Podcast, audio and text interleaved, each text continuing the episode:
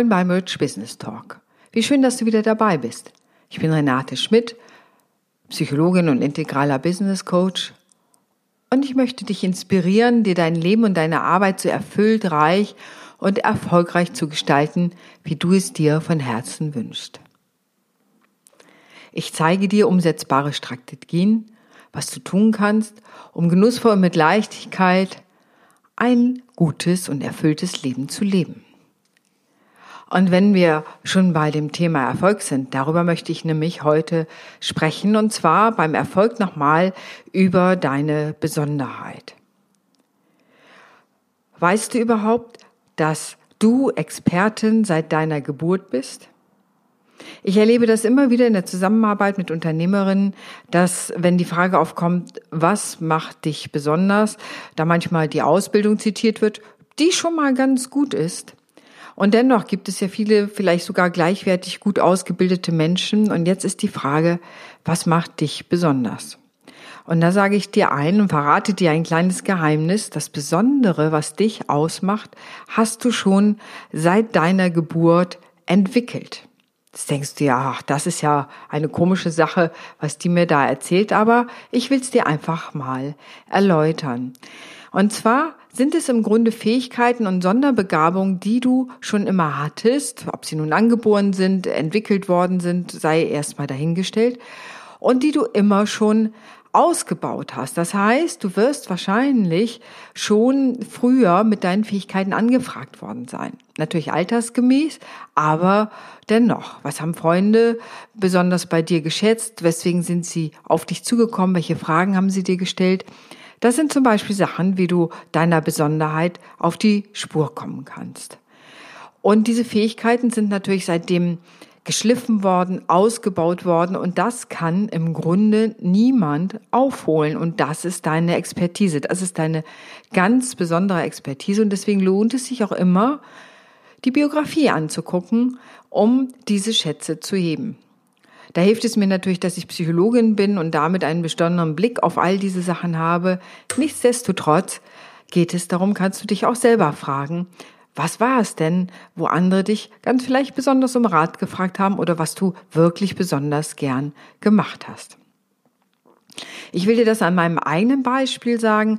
Und zwar, ich selber bin auf einer Tankstelle aufgewachsen und tatsächlich aufgewachsen. Wir waren den ganzen Tag da. Wir haben zu Hause nur geschlafen. Und den Rest des Tages haben wir tatsächlich auf dieser Tankstelle verbracht. Wir, meine Familie, also meine Mutter, mein Vater und mein Bruder. Und jetzt kannst du dir so ein Tankstellenleben vorstellen. Die Leute kommen drauf, wollen schnell bedient werden. Das war noch eine Tankstelle, wo es einen Tankwart, also meinen Vater gab, der natürlich den Kunden direkt bediente und nicht, dass du selber betankt hast. Und du musstest sozusagen schnell rauskriegen, was will der Kunde. Nun war das Angebot begrenzt. Es konnte Benzin sein, Öl sein, Scheiben wischen, also Auto sauber machen, aber natürlich auch Reparaturen.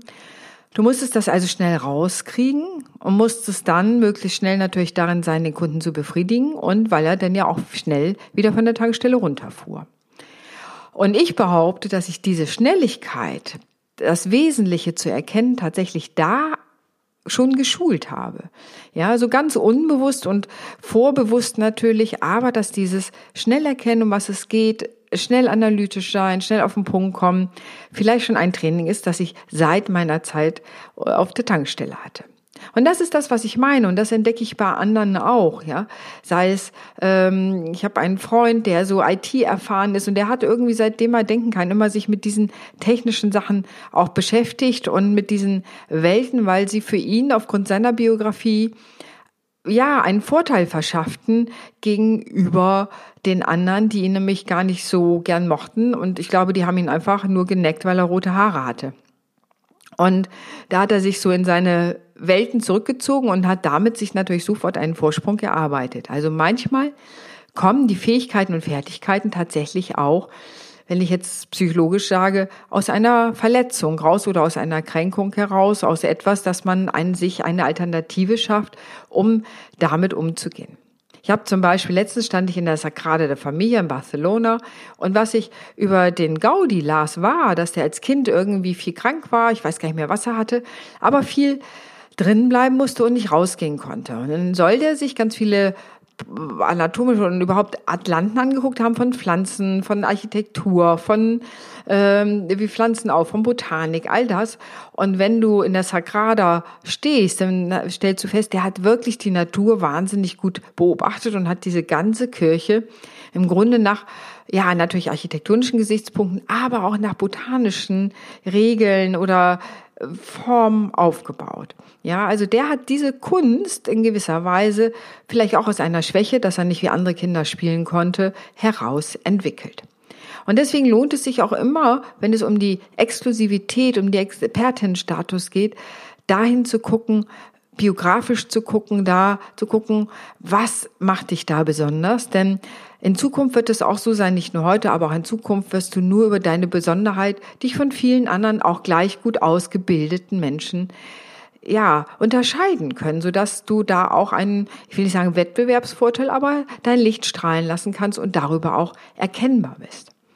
Ich halte es ja sowieso nicht so sehr mit dem Konkurrenzkampf, sondern ich denke eher Synergien sind das, was uns voranbringt, aber das ist meine persönliche Haltung da. Nichtsdestotrotz ist es ja gut, wenn ein Kunde wie in meinem Fall zum Beispiel einen Coach sucht, dann ist ja die Frage, was möchte er? Möchte mehr geschäftlich äh, äh, gecoacht werden oder mehr privat? Ist es das Thema Beziehung, wie ein Freund von mir in Hannover macht, der macht das Thema für Unternehmerpaare Beziehung und Liebe, also Arbeit und Liebe, wie man das im Balance kriegt. Und das heißt, es muss allein die fachliche Unterscheidbarkeit sein, aber dann, wenn ich zum Beispiel drei Business Coaches finde, und dann mir die Profile angucke und die über mich Seite angucke, dann muss der Funke überspringen oder was so, das deutlich wird, oh, mit diesem Menschen möchte ich arbeiten, da habe ich eine Affinität zu, das gefällt mir, der kommt mir persönlich rüber, so dass ich erkennen kann, können wir zusammenarbeiten oder nicht. Das Blöde bei dieser Positionierung ist immer, dass sie nicht ganz leicht fällt. Und weißt du warum? Und das ist die Erfahrung, die ich bei vielen Unternehmerinnen und Selbstständigen mache weil das gleichzeitig der blinde Fleck ist. Weil es einem selber so super leicht fällt, so selbstverständlich ist, ist doch klar, das mache ich so, das kann ich so. Und andere einen so angucken und sagen, mag ja für dich klar sein. Aber von außen betrachtet ist das schon eine Sonderbegabung oder eine Sonderfähigkeit oder etwas Besonderes und man selber erlebt es, wenn man es natürlich schon so lange macht, als wieso, das ist doch klar. Und dann denkt man, das ist das Blöde dabei, dass alle anderen das auch so können und haben. Ich kann das mich selber erinnern, meine Schnelligkeit war mir selber überhaupt nicht klar und bewusst und ich habe, äh, wie du vielleicht weißt, mit 15 Jahren eine Lehre begonnen und ich habe relativ schnell meine Kollegin manchmal an die Wand gespielt. Ich habe da auch manchmal echt Konflikte mit gehabt und ich habe ehrlich gesagt, weil ich noch so unbewusst war, weil mir nicht klar war, wie schnell ich bin, dass das nicht üblich ist, gar nicht mitgekriegt, dass ich damit andere sozusagen zurückgesetzt habe. Da war mir meine eigene Stärke nicht bewusst und das hat auch mal zu Konflikten geführt. Und erst später habe ich das eigentlich sogar erst im Rückblick erkannt, als ich mir selber klarer über mich war, was ich besonders kann. Und da ist das Thema Schnelligkeit und intellektuelle Durchdringung von Sachen, Analyse, ist zum Beispiel eine Sache und daraus gute Unternehmensstrategien zu entwickeln. Da haben sich manche einfach von mir in meiner Ausbildung oder danach überrannt gefühlt, obwohl ich total beliebt war, also mal ganz nebenbei. Aber nichtsdestotrotz hatte ich mehrfach die Erfahrung, dass ich welche, ich hatte immer das Gefühl, die, die fühlen sich an und kämpfen, als wären sie mit dem Rücken an der Wand. Und das waren sie wahrscheinlich auch, weil ich in meiner unbewussten Art sie an die Wand gespielt hatte, nicht böswillig, aber weil ich mir selber nicht bewusst war, was meine Stärke war, um sie wirklich gut einsetzen zu können. Von daher ist es ganz gut, dass du dir ein Feedback von Freunden und Freundinnen einholst, wie die dich sehen, so dass da dein blinder oder unbewusster Fleck deutlich kleiner wird und du dir deiner Stärke mehr bewusst wirst. Es ist sowieso gut, sich seiner Stärken bewusst zu sein. Und gerade heute hatte ich auch ein Gespräch mit jemandem, die sich neu bewerben will. Da geht es so um das Thema Position, auch letztendlich um das Thema Positionierung. Und sie hatte ihre Stärken eher als negativ empfunden, weil die anderen sind ja und ne, lange im Geschäft oder schon länger im Beruf oder stärker extrovertiert. Und wir haben dann ganz toll an ihren Stärken gearbeitet und welche Vorteile das für ein Unternehmen haben kann, jemand mit ihren Stärken einzustellen. Und sie ist ganz beglückt aus diesem Coaching rausgegangen oder aus dieser Beratung rausgegangen, weil ihr plötzlich klar wurde, es geht nicht darum, auf die anderen zu gucken, was die besonders können, sondern auf sich selbst zu gucken, was man selber besonders kann. Und das hilft einem natürlich in der Positionierung. Und mal ganz unabhängig davon, ob ich mich auf eine neue Stelle bewerbe oder ob ich meine Website gestalte oder mit neuen Kunden zusammenkomme. Das Ganze ist natürlich gut, wenn man Psychologie weiß. Ich denke psychologisch, also es ist sozusagen natürlich auch mein Training, meine Ausbildung als Psychologin, als Wirtschaftspsychologin und klinische Psychologin. Das hilft natürlich da schon, bestimmte Sichtweise und tiefe Einsichten zu haben und da wie so ein kleines Trüffelschwein die Perlen meines Klienten und meiner Klienten rauszuarbeiten und zu finden und die ans Licht zu bringen. Und darum geht es zum Beispiel auch in einer Mastermind-Gruppe. Perlen finden oder den Edelstein schleifen, nenn es wie du willst. Also das einzig Besondere daraus zu finden. Und selbst sagen wir mal, wenn alles Coaches in der Mastermind-Gruppe, die Ende März beginnt, sein sollten, werden wir genau daran arbeiten, an der ganz speziellen Positionierung, dass jede und jeder in seiner ganz eigenen Art strahlen kann und damit natürlich auch ganz unterschiedliche Kunden und Kundinnen am Markt anspricht und anzieht. Meistens ist übrigens diese Stärke, die man hat, auch nochmal wertebasiert. Das heißt, das, was dir an Grundwerten wichtig ist, und jeder Mensch hat so fünf bis sieben zentrale Werte, was dir wichtig ist, wird sich sozusagen als eine besondere Fähigkeit und Eigenschaft ausprägen. Bei mir, einer meiner Werte ist zum Beispiel Neugier. Wenn so die klassische Frage kommt, was würdest du mitnehmen auf eine einsame Insel, dann wäre auf jeden Fall meine Antwort, neben einigen Menschen, die ich wahnsinnig gern mitnehmen würde, äh, mein Kindle oder mein ne, E-Reader, so dass ich auf jeden Fall immer was zu lesen hätte. Jetzt sagst du, das ist ja nicht logisch, auf einer Insel gibt es kein WLAN, aber du weißt ja, darum geht es nicht, sondern ich muss immer was Neues lernen. Ich lerne total gern. Ich bin super neugierig und das hilft mir natürlich auch in meinem Beruf, so dass ich äh, wirkliches Interesse an Menschen habe. Das spiegeln die mir auch immer wieder. Die sagen, mir kommt es immer vor, als hätten sie echt Interesse an mir. Und das stimmt auch so. Das habe ich auch. Ich habe echtes Interesse daran. Und es macht mir eine Riesenfreude, diesen Menschen kennenzulernen in seinen Facetten und dann mit ihm gemeinsam im Coaching zu gucken, was kann ihm oder ihr helfen, ihr Unternehmen, ihre Selbstständigkeit weiter auszubauen oder im Leben voranzukommen, dass sie oder er das Leben führen kann, das er sich von Herzen wünscht. Also Neugier ist tatsächlich ein Wert von mir.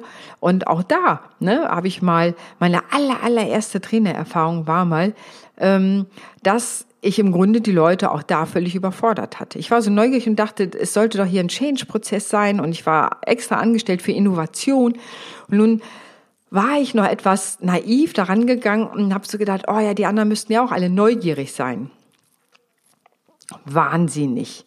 Und das hat sich dann auch schnell gezeigt in unserem gemeinsamen Prozess. Wir haben das denn ganz gut geregelt gekriegt, aber auch da, ne, was ist die Fähigkeit, wo kann ich eingesetzt werden? Und da war ich vielleicht auf einer Ebene auch nicht richtig eingekauft für die Leute, die in diesen Change-Prozess einsteigen sollten.